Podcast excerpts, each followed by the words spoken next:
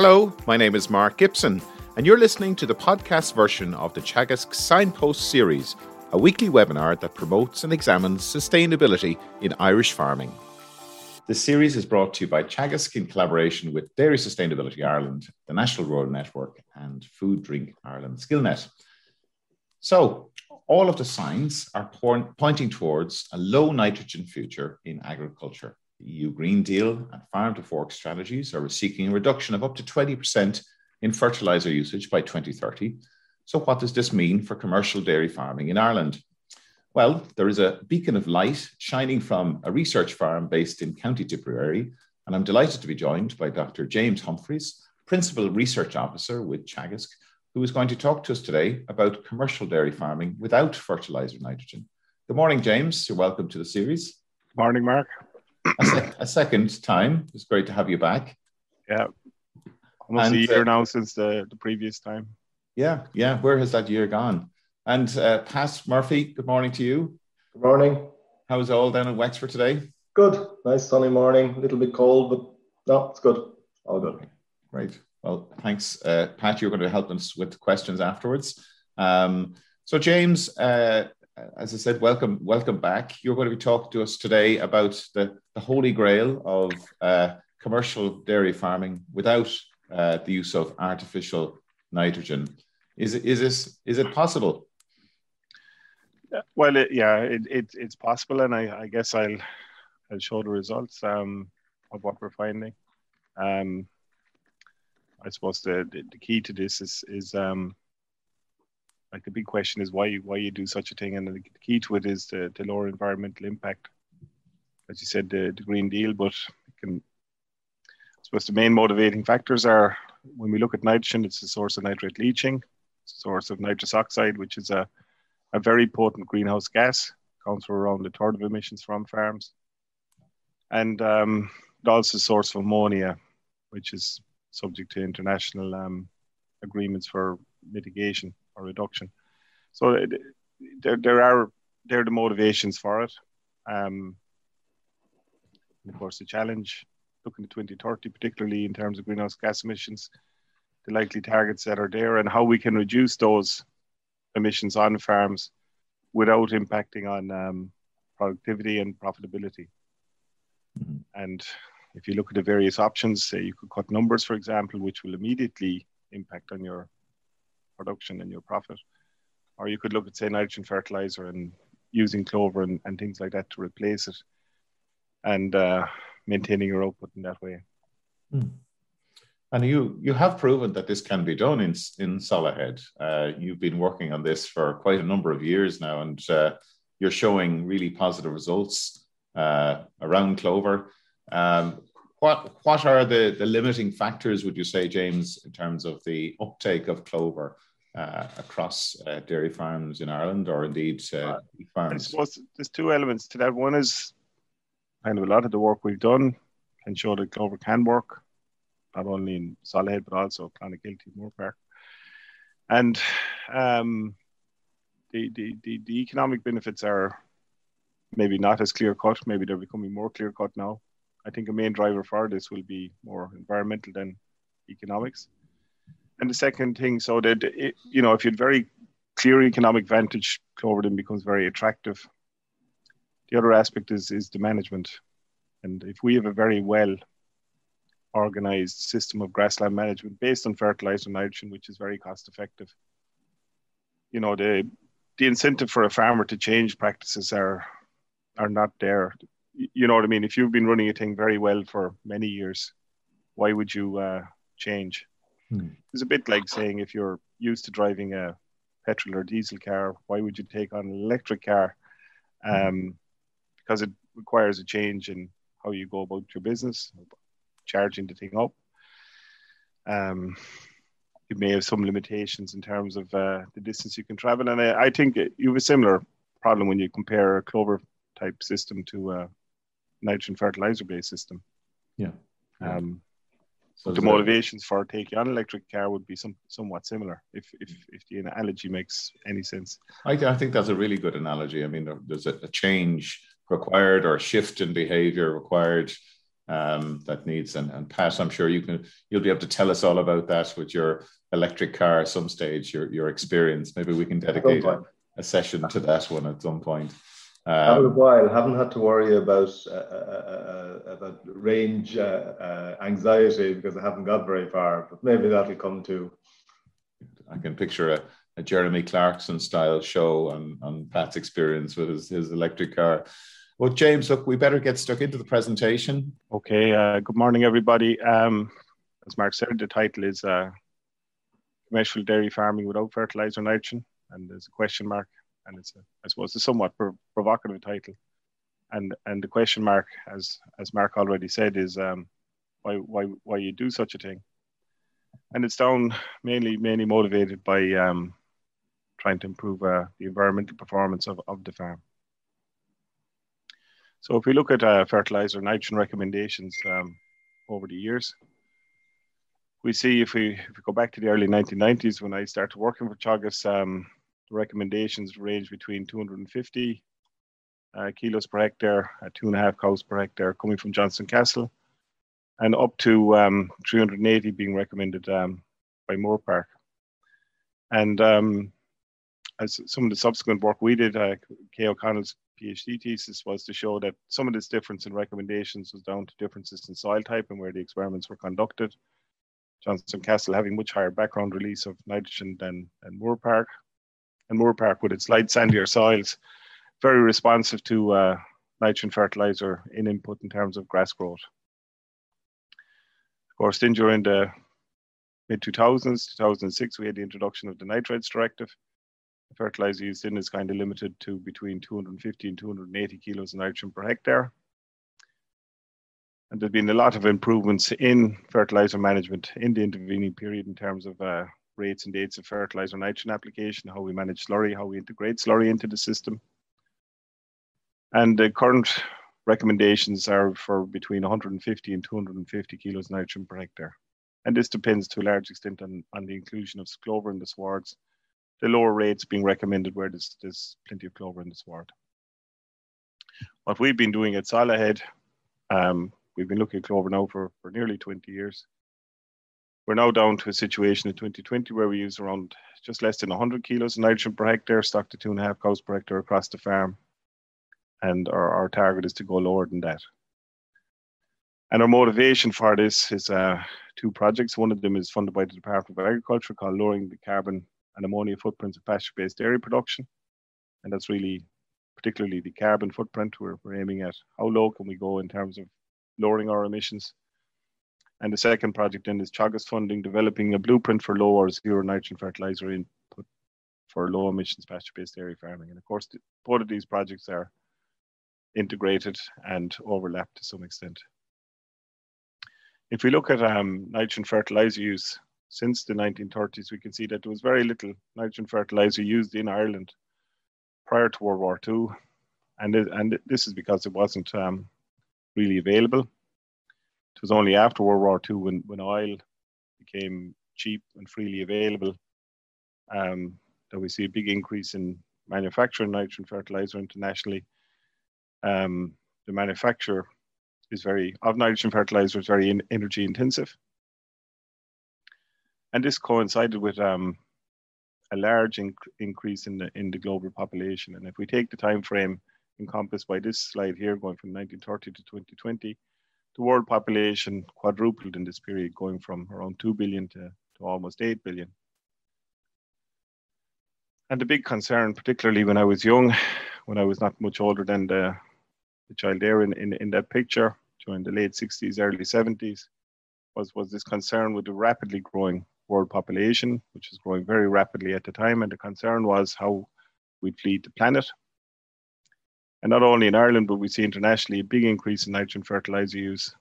And when people think about the things that have sustained um, this, this very rapidly growing population that we've seen, um, it, nitrogen fertilizer has been a key player in that. People often think about sanitation, better medications, antibiotics, and these kind of things. But nitrogen fertilizer has been a key driver in, in, in feeding a growing world population. And a lot of the concerns there were about mass starvation really have been um, uh, alleviated in that um, we've seen a, a, huge increase in global population without actually the food security has declined to very low levels. Um, less than 10% of the world's population now would be uh, at risk compared to um, more than 50% in, in the 1960s. So we've seen a very much improved situation in terms of uh, global food security. And nitrogen fertilizer has been a, a, key driver of that. And of course, when you start talking about cutting nitrogen fertilizer use, you have to be very conscious of, of these changes. If we look within the European context, um, like we, we often forget that World War II was, was one of the motivating factors for that was uh, in Japan and, and Germany uh, concern about how they were going to feed their populations and um, acquiring more land was was was part of their expansion agenda at the time. And during the war, German farmers um, or the German government paid French, Dutch, Belgian farmers to increase their food production. Food security was a big problem in, in Germany. Likewise, in the United Kingdom, uh, the governments there paid their farmers to increase their, their production. And really, it is those payments to farmers are, were, are the basis for what our current CAP, or Common Agricultural Policy, didn't have much impact in Ireland until we joined the EC in uh, 1972.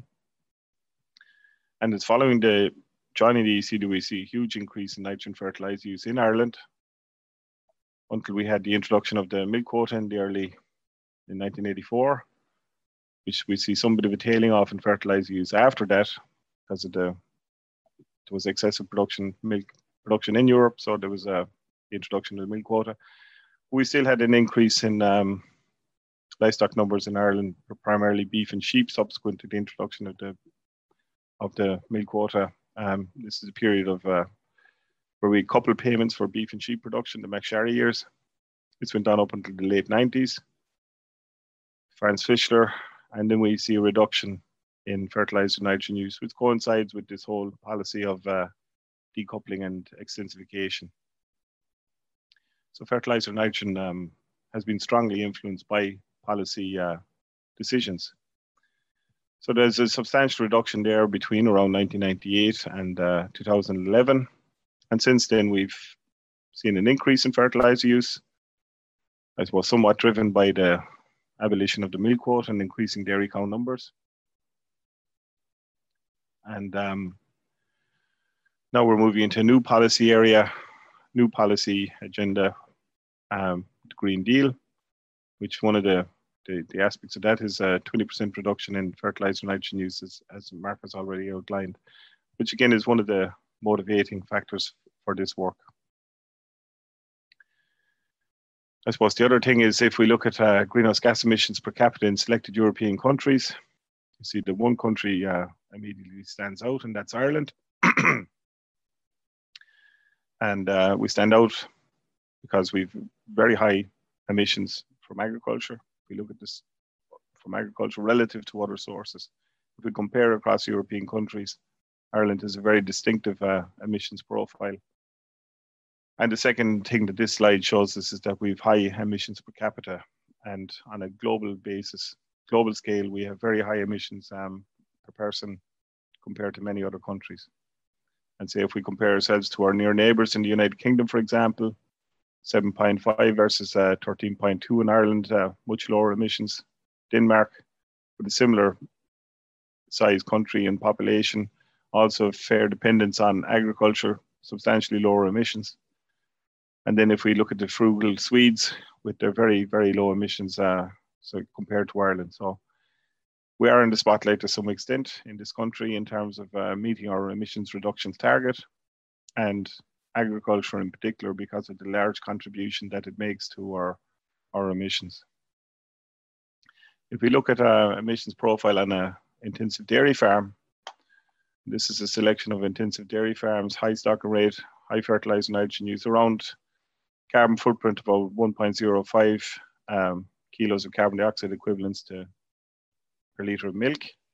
Large portion that coming from enteric fermentation, methane, biogenic methane, uh, nitrogen fertilizer is also a big player, concentrates and um, excreta. And if we look at, say, the things that we can do on a farm. We can improve this enteric fermentation by improving our EBI, better uh, production, lifetime production from dairy cows, lower replacement rates. In terms of slurry management, uh, low emission slurry spreading. But a large amount of the manure produced on pasture based dairy systems is outdoors, so the less doesn't really come into it. And really, I suppose the point of this dividing line is that everything to the left of this line depends on, on to the right of this line depends on livestock numbers. And we need dairy cows to produce milk, and we need replacements to replace those dairy cows. And then the, we really can work on this end of this, this side, on the, the left hand side, particularly in nitrogen fertilizer use, where we can use different techniques to, to lower our fertilizer nitrogen input or lower emissions from fertilizer through use of uh, protected urea, for example, or the use of clover. So as I said, these are the two, two projects that we're working on. Um, it is based on earlier work that's, that's published, work conducted between 2000 and 2010. And what I'm going to talk about today is, is work we've done since 2010. But prior to 2010, we were comparing clover-based and nitrogen fertilizer-based grassland for dairy production. What we found was no difference in profitability, as we were saying to Mark already, and this, of course, isn't a very strong incentive to adopt the system. Of course, this was in the context at the time of uh, milk quota situation and the REP scheme, the Rural Environmental Protection Scheme. What we did find, even though the focus of our work at the time was primarily on water quality and lowering nitrate leaching losses, we also found that, it, that we got substantially lower greenhouse gas emissions, 16%. And that was really without focusing too much on that question. It was more by accident than, than by design. So the current work that we're looking at is to seeing to what extent can we go beyond this 16% reduction. Now, if we look at uh, fertilizer nitrogen response curves, and I suppose the reason I'm leading into this is that um, a big focus of our work is on nitrogen fertilizer as a means of uh, cutting our emissions. If this is our response curve, we normally find that um, we grow maybe around six tons of grass at uh, with no nitrogen at Solohead, going up to 15 tons with 280 kilos, 300 kilos of nitrogen per hectare. And what's happening below here is that we're, we're getting the six tons um, from background release of nitrogen. This is nitrogen that's being turned over in the soil, and all soils have a capacity to release a certain amount of nitrogen over the course of the year. And of course, I talked about differences in recommendations in the, in the past. And this is largely down to different soils and their capacity to release this background nitrogen. At least this is the situation for soil. And we looked in when we apply nitrogen fertilizer, this really gives us this response that we see this increasing uh, production that we get from uh, nitrogen fertilizer input. So that's a nitrogen fertilizer response curve. If we then introduce white clover into the system, um, we get a different type of response curve, uh, intersecting here up at around 15 tons per hectare. Um, this is based on system scale studies. These are full system scales with, with around 24 cows per system. So the full system scale, seven years using 280, one years with, with, with 250 kilos of nitrogen per hectare. This system here, which is our more or less standard system, clover-based system, with 110 kilos nitrogen per hectare. We've 10 years of data since 2010. And then the zero nitrogen system that we've been looking at more in recent times, uh, we've three years of data on that, so there's a little bit more uncertain about this system. But we look at the difference between these two lines, really it's down to biological nitrogen fixation. And this graph tells us a, a number of things that as we, like our clover contents here are around 10%, clover contents here of the swards are 22% or so and the clover contents that we're looking at in, on these swards are in excess of 25%. So as we increase our fertilizer nitrogen input, our clover contents go down and our biological nitrogen fixation goes down. Or if we reduce our fertilizer nitrogen input, we get an increase in biological nitrogen fixation around 150 kilos in this case. And where we go right down, we can get up to in excess of 200 kilos of nitrogen per hectare being fixed which of course is a key driver of productivity. And that's why this line is much flatter than the line where there, there's no clover. And of course, the big the key to this whole thing is that when we exchange or if we reduce nitrogen fertilizer input and replace it using biological nitrogen fixation, we get no nitrous oxide or ammonia emissions associated with it. So that gives us a big potential to lower our, our, our greenhouse gas and ammonia emissions because nitrous oxide is a very potent greenhouse gas. Um, even though we lose relatively small amounts of it, it has a very high global warming potential. And, and, and, and in that way, it has a big impact on emissions from a farm.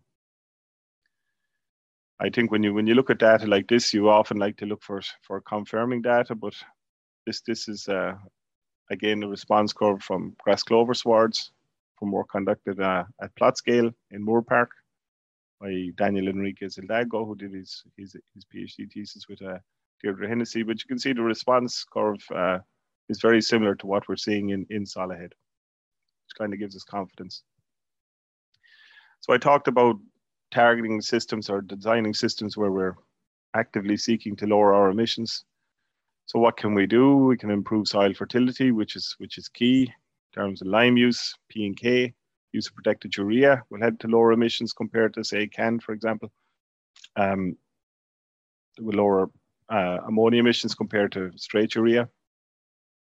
If we integrate white and red clover into the swards, as I said already, where we're relying on biological nitrogen fixation, where we can take nitrogen out of the system and replace it with biological nitrogen fixation, which takes place in the, the root nodules here.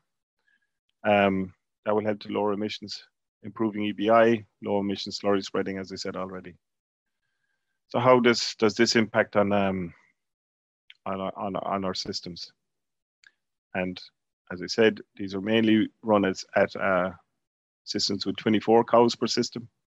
And what I've done for this purpose for comparison is to scale it up to uh, a 50 hectare farm and, and to look at uh, the impact in that regard, including profitability. So if we take three, three stocking rates, these are the kind of stocking rates we can sustain with the different inputs. Clover-based system, uh, both, both of these systems are clover-based systems. In this case, we've optimized everything, say, in terms of the EBI of the herd. So we've picked our best cross each lactation number and and by blocking the cows and calving date and lactation number, we um, put our best cows across each lactation uh, onto our low carbon herd, as we call it. So they, these two herds are similar EBI. This is higher EBI. 50 hectare farm, this is the number of cows. We look at our emissions per litre. Um, you can see the emissions reductions that, that we're getting from the systems, going from 0.88 here down to 0.69. If we include sequestration, which is often included in the models, we can see we're getting even bigger reductions. Even though I'm, I'm hesitant to include these figures because we've been measuring uh, soil carbon at Solohead for, for nearly 20 years now, going back to 2001. And what we found is that we were storing a huge amount of carbon in the soil in Solohead, around 200 tons per hectare in the top 90 centimeters. What we haven't found is evidence of any uh, large increase in that over this period in terms of uh, sequestering additional carbon. And I suppose looking for this sequestration, it's, it's probably taking place, but it's probably taking place at a level that's that's difficult to detect against the background of the huge amount of carbon that's in the soil already. And I suppose it's a bit like looking for um, a pot of gold at the end of a rainbow. It's it's uh, very difficult to find, probably because it's relatively low. So these are the emissions per litre of milk, which is one metric you can use and has its benefits in terms of, say, the marketability of products. Obviously, if we have a much lower emissions here, it's more it's more attractive from a consumer's point of view if you want to buy a product with a lower emissions profile. If another way of looking is per per tons of carbon per hectare, and we can see uh, the reduction that we're getting in that regard. I suppose the interesting thing here is that each hectare of soil, or, or each hectare of the farm in Solohead, is giving us the emissions that are almost equivalent to um, the emissions per capita in Ireland that I that I showed already. If we look at ammonia emissions, um, we can see also uh, reduction, substantial reduction in ammonia emissions when we take fertilizer nitrogen out of the system. Uh, fertilizer nitrogen being an important source of ammonia emissions. And if we look at this relative, say, to the national average, as I put forward already, of 1.05. We can see um, even with our intensive system, we're getting a reduction, but up to 34% reduction um, as we move across to the low emissions, the low carbon system, low fertilizer nitrogen, high EBI, low emission slurry spreading, where we're optimizing everything in terms of aiming for low emissions. We also looked at the net margin, and, we're surprised to see that um, we had a increase increasing net margin with a lower fertilizer nitrogen input. So when we're optimizing everything, we, we can get higher production or higher profitability. And just to look at that in more detail, so the same scenarios as I laid out already. We look at milk sales, they decline with um, cow numbers with stocking rate, but compensated to some extent by higher output from our higher EBI cows. We look at our total sales, um, they are lower, but then if we take into account our variable costs, we see um, substantially lower variable costs. Fertilizer nitrogen makes up a large part of that, accounting for around 12,000. We also get other reductions in terms of, say, if you lower cow numbers, you make less silage, you have less slurries to handle, these type of costs. With the clover system, we've a higher reseeding costs. We've doubled the rate of reseeding compared to our essentially our non-clover system over here. So we've factored that in. And then if we looked at our fixed costs here, you can see similar enough fixed costs. What's included in this fixed cost is the labor cost based on 27 hours per cow at 15 euro per hour. So there's a labor cost of around uh, 50,000 in each of these systems. Give us an increasing net margin with the lower fertilizer nitrogen input. So it's quite competitive quite favorable in terms of uh, net margin. If we factor in the 50,000 paid out in labour, you're talking about um, family farm, potential family farm income of between 120 and 130,000 on a 50 hectare farm. It's a very attractive proposition. And then, as I've shown already, the increasing net margin with a, with a lower input system. I think that that's a very positive story. And I, I, suppose the question that comes up is, is how has it impacted on our carbon and ammonia footprint? And I think one of the ways to examine that is to look at what's happening on the farm at Solohead as a whole. And if we go back to to, to pre-quota times, so back to 2011, 2013, at the time we had 90 cows on the farm. We have a 130 acre farm, around 50, 52 hectares. Half the farm at the time was under clover, receiving low rates of nitrogen, and the other half was uh, an intensive system getting 280 kilos of nitrogen per hectare. We were rearing our own heifers on the farm, um, producing just less than 40,000 kilos of milk solids per year off the, off the, off the farm, with a carbon footprint of 9.7 tons per hectare and 0.82 kilos uh, per litre of milk. And our ammonia emissions are there. Then in, in 2015, we increased cow numbers, and in 16 we had uh, around 125 cows on the farm. We upped the fertilizer and nitrogen use. Um, stocking rate of 3.9 cows, 2.39 cows per hectare, and we increased our milk production, and that was after consultation with the with Tip Co-op who owned the farm. Prior to the ab- abolition of the milk quota, they, they asked us to to increase our milk output from the farm by 50% in line with Food Harvest 2020, and to see um, how that could be done.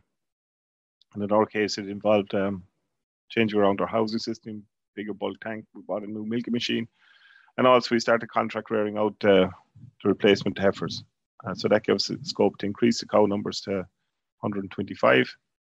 That obviously had an impact on our carbon footprint per hectare and per litre, and also our, our ammonia emissions. And then in 2017, we, we, we started on the current work looking at actively trying to lower the emissions on the farm. And you can see the changes that have taken place. We're down to around 100 kilos of nitrogen per hectare across the farm. You can see the stocking rates and the milk output. And you can see the reductions that have taken place that coincide with, with lower fertilizer nitrogen use. And whereas we have not lowered our emissions per hectare relative to our baseline here, we have in terms of per litre of milk. And I think there needs to be a small bit of caution used in terms of um, metrics used for assessing farms carbon footprint per litre of milk is often the metric that's used. You can actually reduce your emissions per litre of milk without impacting on your carbon footprint per hectare. And I suppose this this brings us on to the current system or the direction of travel. That's all ahead where we're we move in this direction, this will actually get us back to where we, we started. Um, also lower emissions per, per litre of milk and, and lower ammonia emissions compared to our baseline. And that's having increased the milk production on the farm by 50%. So you, that, that really has to be an important consideration in this. We're talking about having increased milk production by 50%, but maintaining similar level emissions to pre that expansion. Um, which is a, a, very positive achievement, and I suppose in terms of meeting our targets for, for 2030.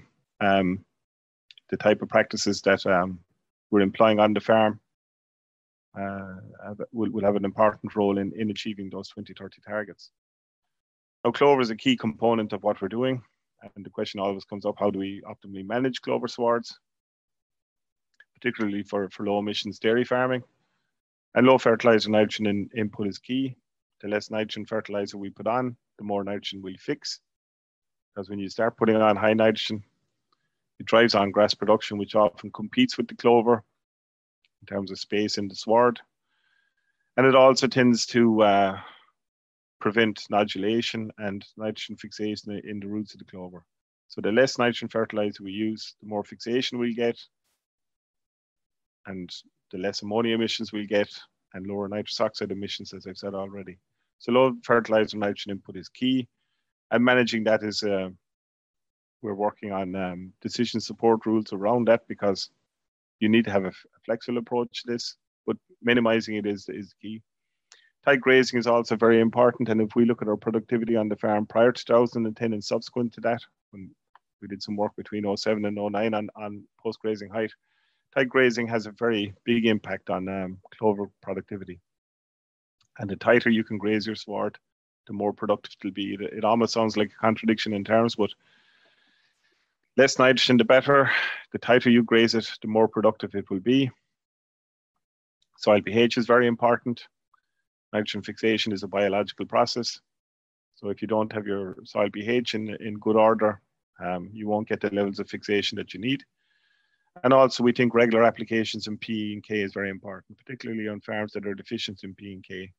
And that's because when we look at the root volume of uh, clover in the soil, it only accounts for maybe 12 to 15% of total root volume compared to 80%, 85% from grass swards, the grass component of the sward. So we often think about competition between grass and clover in terms of competition for light, but there's also competition going on beneath the ground. And the grass is extremely competitive from that point of view. So regular applications of P and K um, are important to assist the clover. Of course, this argument ties in as well with the low nitrogen input. When you lower the nitrogen input, you're also favoring the clover because it has this capacity to supply its own source of nitrogen. What we found is increasing to six week rotations in the autumn. Tight grazing is important during the year. As you move into the autumn, you can start extending out your rotation. And this helps to build clover stolon in the run up to the winter. Like the main clover, clover is most dominant in the sward during the summer. You get a big increase in the clover content, but also in the amount of stolon mass that's that's growing at the base of the sward because clover grows very much. If you wanted a good analogy, it's like ivy growing up a wall. It has these stolons, which are the like the stem of the ivy that grows up the wall. These grow along the surface of the ground and uh, sending up leaves at, at intervals. And having a good mass of stolon is important for this long-term survival of the clover. And it's it's most at risk at loss over the winter period. And with bad management, we've measured where with poor management, poor management decisions, we could lose maybe 75, 80% of the stolon mass over the winter period, um, which of course puts you in a very bad position then in the following spring. What we found is low covers over the winter has a very positive impact on, on stolon survival by allowing more light down to the base of the sward over the winter, even though this recommendation then conflicts with the uh, objective of carrying high covers over the winter for early spring grazing. So this is the recommendation that would, would that would contradict or conflict with current grassland management practices, and it's it's something that needs to be changed, and it's something that needs to be assessed in terms of the impact of that. Reseeding is important, um, more for the clover than for for perennial ryegrass in our case. Uh, regular reseeding we see is important, and we often get questions about managing clover on wet soils, and Solohead is a relatively wet farm. Of course, we've done an awful lot of drainage over the years, and we do a certain amount every year, maybe spending four or five thousand per year on improving our, our drainage. And that's something that I would say encourage farmers very strongly that uh, if you're on a wet farm, you really need to invest in drainage, and big improvements can be made at relatively low cost. And in terms of the capital investment on a farm, you'll, you'll never regret a well-designed drainage system. And I say well-designed because you really need to get in experts uh, that know what they're talking about in terms of how to optimally in, in, in put in your drainage system. You know, to, to people in Moorepark that, that can assist with that. And then uh, some other things that we found is, is often where you have very productive clover swards, you get a buildup of nitrogen in the sward over time, a buildup of nitrogen in the soil. This tends to favor the grass component of the sward. And this can be managed by taking off a heavy cut of silage. If you take off five or six tons of dry matter per hectare, you're taking off around 150 to um, 180 kilos of nitrogen per hectare. And mining out that nitrogen, taking it away, putting it in the silage pit, that then leaves the clover. If the clover is under pressure, it leaves the clover in an environment that's more favorable to its expansion. So there are techniques that we can use to maintain the productivity and increase the productivity over swards, and, and that's something that we we'll continue to work on. So in terms of uh, wrapping up, um, when we look at um, dairy systems across Europe, and it's something I've been doing now for a long time, for 20 years, different projects, we find that we compare very well in terms of our many metrics in terms of environmental performance of our dairy farms. Where we tend to fall down relative to other European countries is, is in the use of nitrogen fertilizer. And that's because in other European countries, they've moved away from grassland and often have maize as a major component of their farming systems.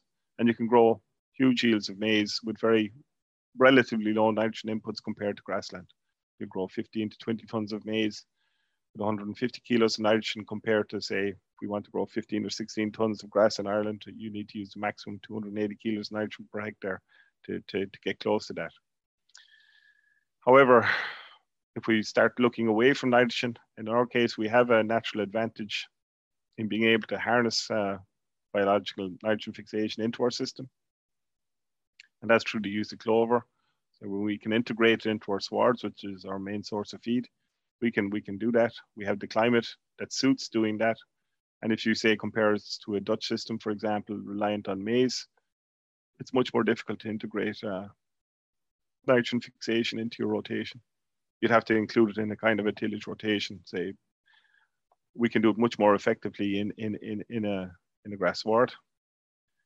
What we've been finding in Solohead, we can have a high stock system with low environmental footprints.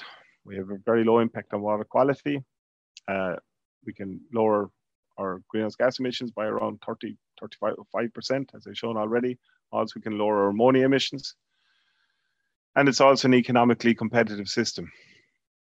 So whereas the economic argument for clover may not have been as strong in the past, I think would improve productivity with better management and also the changing uh, conditions in terms of uh, requirements for environmental performance, I think it becomes much more much more attractive system. And clover less and uh, protected urea are, are the things that we can use to lower our emissions in terms of meeting our 2030 targets. If we look beyond 2030 targets and say to 2050 and trying to achieve net zero emissions, I think this is this really is an enormous challenge. And I think I spoke earlier about how policy can impact on our decisions in terms of nitrogen fertilizer use, on livestock numbers and everything else, but indirectly on nitrogen fertilizer use. I think we have to be very clear about the policy decisions that are made now, uh, looking forward to 2050, because I think um, uh, offsetting is going to be very important in terms of um, increasing forestry, in terms of offsetting uh, our emissions from agriculture. And this I suppose the, the, the, the, gut reaction thing would be to say, well, we'll cut emissions from agriculture by cutting our production or by, and uh, this might necessarily be the best way forward. Um, and I, I, think there's a strong argument for actually intensifying the, production system along the lines that I'm talking about here in Solohead, making more land then available for, for offsetting in terms of forestry. And we have to be very careful because food production is an important business in Ireland, and and uh, we have to be careful not to kill the golden goose. Um, also, I think if we can work on lowering our emissions from food production, um, food production with, with low environmental footprints are there's good marketing opportunities for that. So that's my uh, presentation, Mark. I'll, I'll hand back to you now in terms of the, the questions. Uh, thank you, James. Uh, excellent presentation and really some uh, you've you've uh, triggered a lot of uh, really good questions here from our, our audience and uh, special welcome to our our people from uh, we've people from Dundalk to Dusseldorf tuned in this morning. James, you'll be delighted to hear. So a lot of lot of interest in your, your presentation this morning. Um, just to, from my own perspective, James, you mentioned the the carbon sequestration, and uh, what I'm hearing from you is an air of caution around the uh, our, our maybe I would say re- reliance on on additional carbon being sequestered by our soils. Am I am I hearing that correctly? Well, I, I can only speak about Solohead because, mm-hmm. because my experience is limited to that. I think we set out with great enthusiasm 20 years ago to show that uh, that we could offset some of our emissions from the farm um, by looking at our sequestration in the soil. We knew that we had very high levels in the soil. It's it's just the nature of the soil in Solohead. And what we found, I suppose, um, that, um, that there isn't, you know, we're not finding a large amount of sequestration taking place. And I suppose when you look at a, a dairy system, a grassland-based dairy system where you're cultivating, where there's reseeding going on, we know that when you reseed that you lose carbon out of the system you get a mineralization of the carbon that releases carbon dioxide. And what we found is over the following years, we're actually sequestering back that carbon. So maybe after 10 years, we're back to square one in terms of uh, our total carbon balance in the soil. So what we are happy to say is that in terms of the system, in terms of the soil, that or the system that we're running, that we're carbon neutral from a soil point of view. We're neither losing carbon from the system or sequestering carbon. Bearing in mind we're reseeding, we have been draining. Question often comes up, are we losing carbon when we're draining? We're not finding that. But we've we finished the project with two PhDs have worked on the question of drainage and soil carbon and what we're our, our greenhouse gas emissions and what we found is that by draining we lower our nitrous oxide emissions because nitrous oxide is uh, emissions are often dependent on um, wetness. The wetter the soil, the greater the emissions. So by draining, we can lower our carbon footprint by lowering nitrous oxide emissions. So I've kind of deviated a small bit from your question, but the short answer yeah, is no. um, we're not finding uh, a lot of sequestration. And as I said in the talk, it's a bit like uh, looking for the pot of gold at the end of the rainbow. It's it'd mm-hmm. be very nice to find it, but it's very hard to find it. Just just before we go to questions, um, and I'm conscious time is ticking on, but just to make people aware that Teagasc does offer through the ConnectEd program uh, training uh, to professionals around the whole area of land drainage, because we know that there are so many, you know, different solutions to different types of drainage issues. So uh, our colleague Pat Toohey leads that, and uh, it is a, an excellent uh, course which should be uh, delivered this, or sorry, next year. Uh, we're not in a position to, to, deliver it this year. Um, Pat, some excellent questions coming through there. I think we, will try and get through in. as many of them as possible because there's, there's quite a lot coming through. So, so um, I, if James, you could try and uh, provide a, uh, as concise an answer as possible, I, it would be nice to try and get us through as many as we can. Okay, I suppose first one we've had a couple of sessions on multi-species swards, and there's a question in there: what's the potential for herb species, plantain chicory, for carbon sequestration? And I suppose within your own uh, drive to zero nitrogen, has a potential role?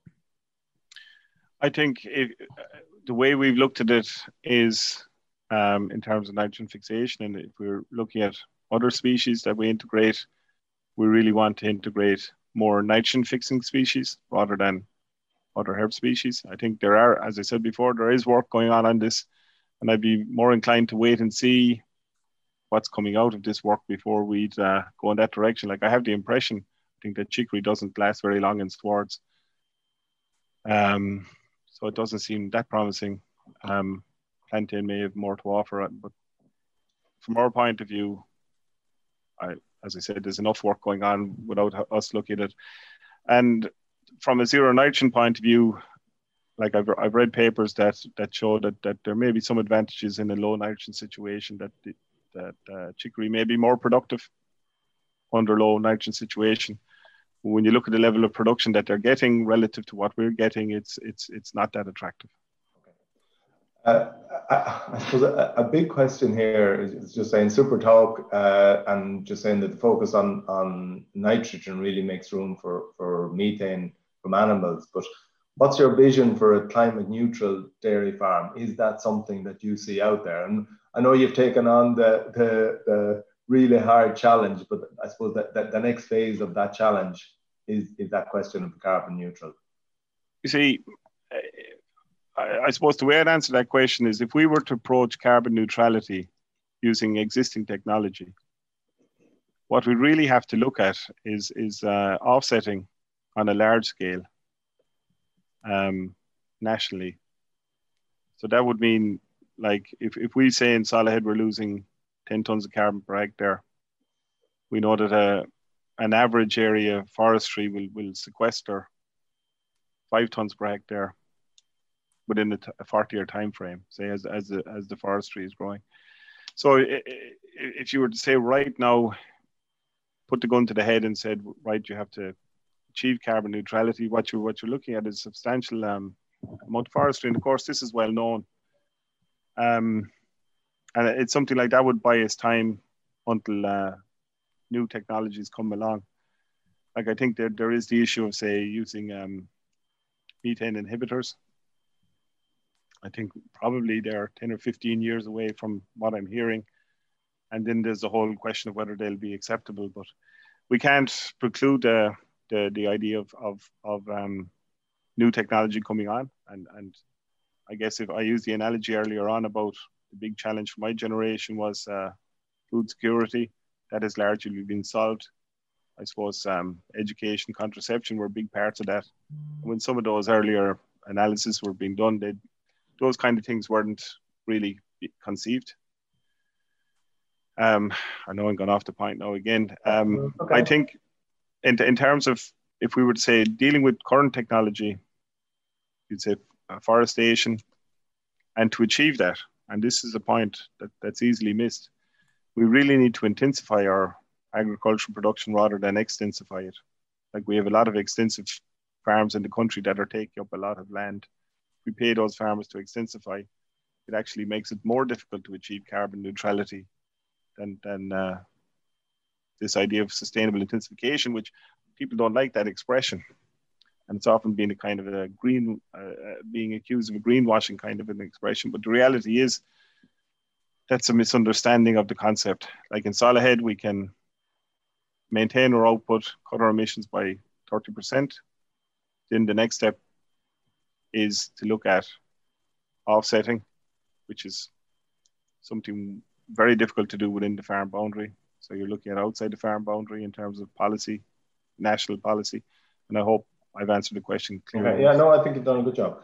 Uh, uh, a question there in terms of, of uh, methods of, of reseeding and, and with the management you have there, are you able to uh, uh, achieve um, a, a good quality sward on an ongoing basis with, with potentially stitching in, or do you need to actually do go for a a, a complete reseed at, at, at, certain times?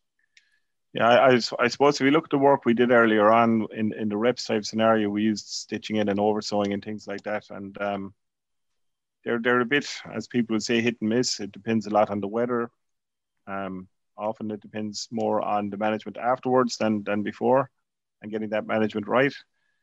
It's it's a bit if you're and I think that's fine if you're dealing with a relatively extensive situation, but if you move into a more intensive dairying situation that we're dealing with at the moment, you really need to be looking at reseeding.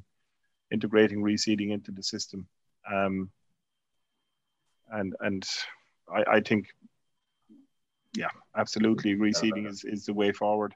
Um, in terms of reseeding, we disc, we, we burn off a glyphosate disc and power harrow, it's, it's straightforward. Okay.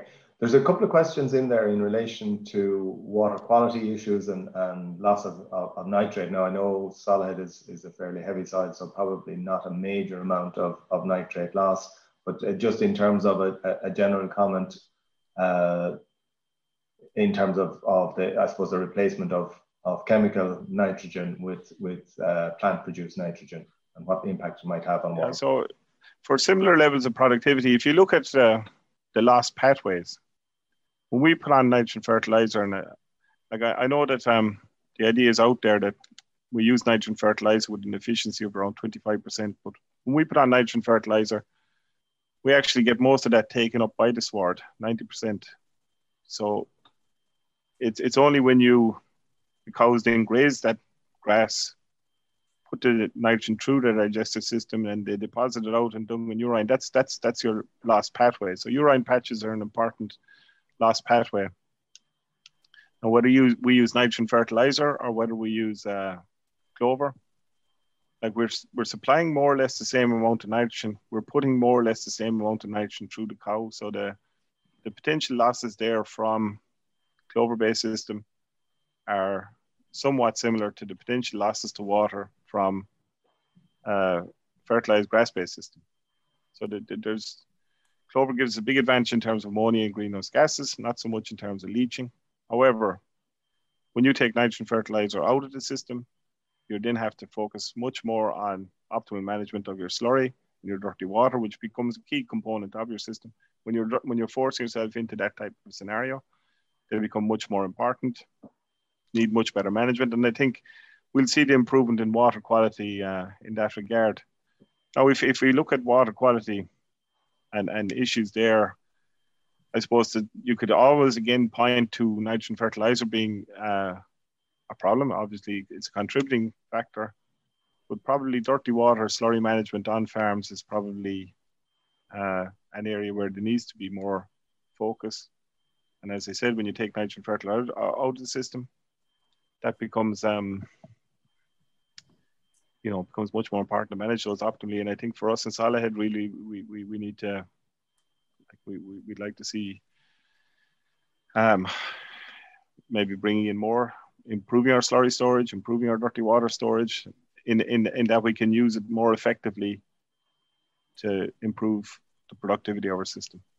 There's a, a, number of questions there in relation to what, what one person says going the next step and uh, going for an organic production system, which obviously then will take out your your some of your P's and K's. Um, how challenging do you see that, or is there is there do you see scope there uh, or, or uh, relevance for, for your research? I think that it, it would be a, a mistake to kind of conflate what we're doing with with organic because okay, so we're not we have a no nitrogen system, but it is a long way from organic. And as the person said, P and K, uh, use of herbicides, these type of questions. Um, and I think the organic question is is purely a marketing question. Once the markets are there, which they appear to be, and we get uh, processors to, to develop those markets, I think we would have a a good potential relative to other countries to, to run organic systems. Um, because, as I said already, the climatic advantages we have in terms of grass growth, in terms of being able to integrate legumes into that those grass swards, I think uh, I think we'd have a competitive advantage. It's it's amazing in a way that we haven't. Um, when you see the growth of organic dairy production, particularly in other countries, you'd say it's it's amazing that we haven't um, gone further. But and I think it's a very interesting question, the whole organic question, but it's it's it's different to what we're doing. Like we're still running a fairly intensive system um, without fertilizer nitrogen. That's that's the key difference. James, there's a quite a uh, there's a few questions coming in around the uh, how how applicable what is what you're doing in Solohead to more northerly parts of the country. Um, you know, less. Uh, intensive parts of the country. Well, I suppose dairying in other parts of the country as well, but uh, question here uh, what's in this for farmers based in Cavan and Leitrim and Longford and Monaghan and those parts of the country? Uh, can, can lessons from Solohead be applied? Of course. And um, I know that, that Ballyhaise are now changing over their, their farm to a clover based system. And uh, we've been talking to them. And um, like when I go up to Ballyhaise, people often say the disadvantage north, but I, I, I think Ballyhaise is a much nicer farm than, than Solohead in terms of uh, wetness and the difficulties that we have. A month ago, we were splashing around the place. So, like Solohead is a farm, like it's a good capacity to grow grass, but it has limitations, like a lot of other farms in terms of drainage and, and things like that. And even with the drainage we put in, we, we still have we still have problems. So I, I, I, I don't really see like we get variable soil conditions around the country, variable growing conditions. I think it'd be very interesting to see um, what happens up in Ballyhaise and, and how that how that works out. Mm. I'd be confident that they won't have any difficulty doing what we're doing. Okay, there's a, a I suppose a fairly practical question: Is is bloat a problem uh, in the animals, or has it been observed over the years? Yeah, so the, the we we um like we've been running clover systems for nearly 20 years and we had no cases of bloat until October last year and we lost three cows over one weekend. So that was a big shock to the system and I suppose um what we put it down to all along was the fact that we don't have particularly high clover contents. Because of the nature of the soil that we have in Solohead. Partly put it down to the cows get conditioned to clover when they're on it all the time and um, aspects of our management, like the high risk period is during the summer when we tend to late summer autumn when, when you're very high clover contents when we tend to build up higher covers which have a bit more fiber in them. Now the the the the, the case of bloat that we had um, last October kind of beyond the, the risk period, if you know what I mean. So maybe there's a bit of complacency had slipped in there, but um, I think weather conditions also influenced it. So we've put in a um, system now for ensuring that there's bloat oil in the water because we just don't want to take the risk of that. Now there's a cost with that, but when we look at the potential savings, it's justifiable and also like one of the next areas to target from our point of view in terms of cutting emissions is the concentrate use, which we've been feeding to some extent to maintain our magnesium provide uh, grass tetany. But um, with this system now, we can that that will out, actually allow us to cut our concentrate input and cut our emissions accordingly. So it's a, it's kind of a thing that came out of the blue and w- could work for us. Okay, a couple of questions. We're, we're going to have to cut it there, I'm afraid. Okay, uh, okay. we are at uh, half ten, and we, would like to try and try and confine it to the hour because I understand people have other plans after half ten. But uh, James, thank you so much for an excellent presentation and uh, your candid responses to uh, the questions as well. Um, we could nearly do a an after an after show with with questions and maybe look we, we continue to uh, to to keep an eye on what's going on in Solohead and hopefully we'll see some uh, events happening in Solohead. Maybe there'll be an opportunity for our viewers to visit Solohead in the near future when COVID uh, restrictions start to relax. Maybe you have some some. Uh, I'm sure you're you're keen to get people in on the farm. Um, well, we we have groups visiting all the time, so well, we're, we are open for business in that regard. Yeah, great, Maybe great. Good to hear you. Be, you. You could be sorry, James. Yeah. Very good. Look, I want to thank our uh, production team, Yvonne Maher and Andy Boland, and of course our partners. And Pat, thanks so much for your help with all of the, the questions. Lots of really good questions coming through. And of course, to, to our viewers, thanks for tuning in. You've been listening to the podcast version of the Teagasc Signpost series, the weekly webinar that promotes and examines sustainability in Irish farming. Don't forget to join us live every Friday morning for our latest webinar. For more, visit teagasc.ie. And you can also rate, review, and subscribe to the Signpost series on Apple Podcasts, Spotify, or wherever you get your podcasts from. I'm Mark Gibson, and thanks for listening.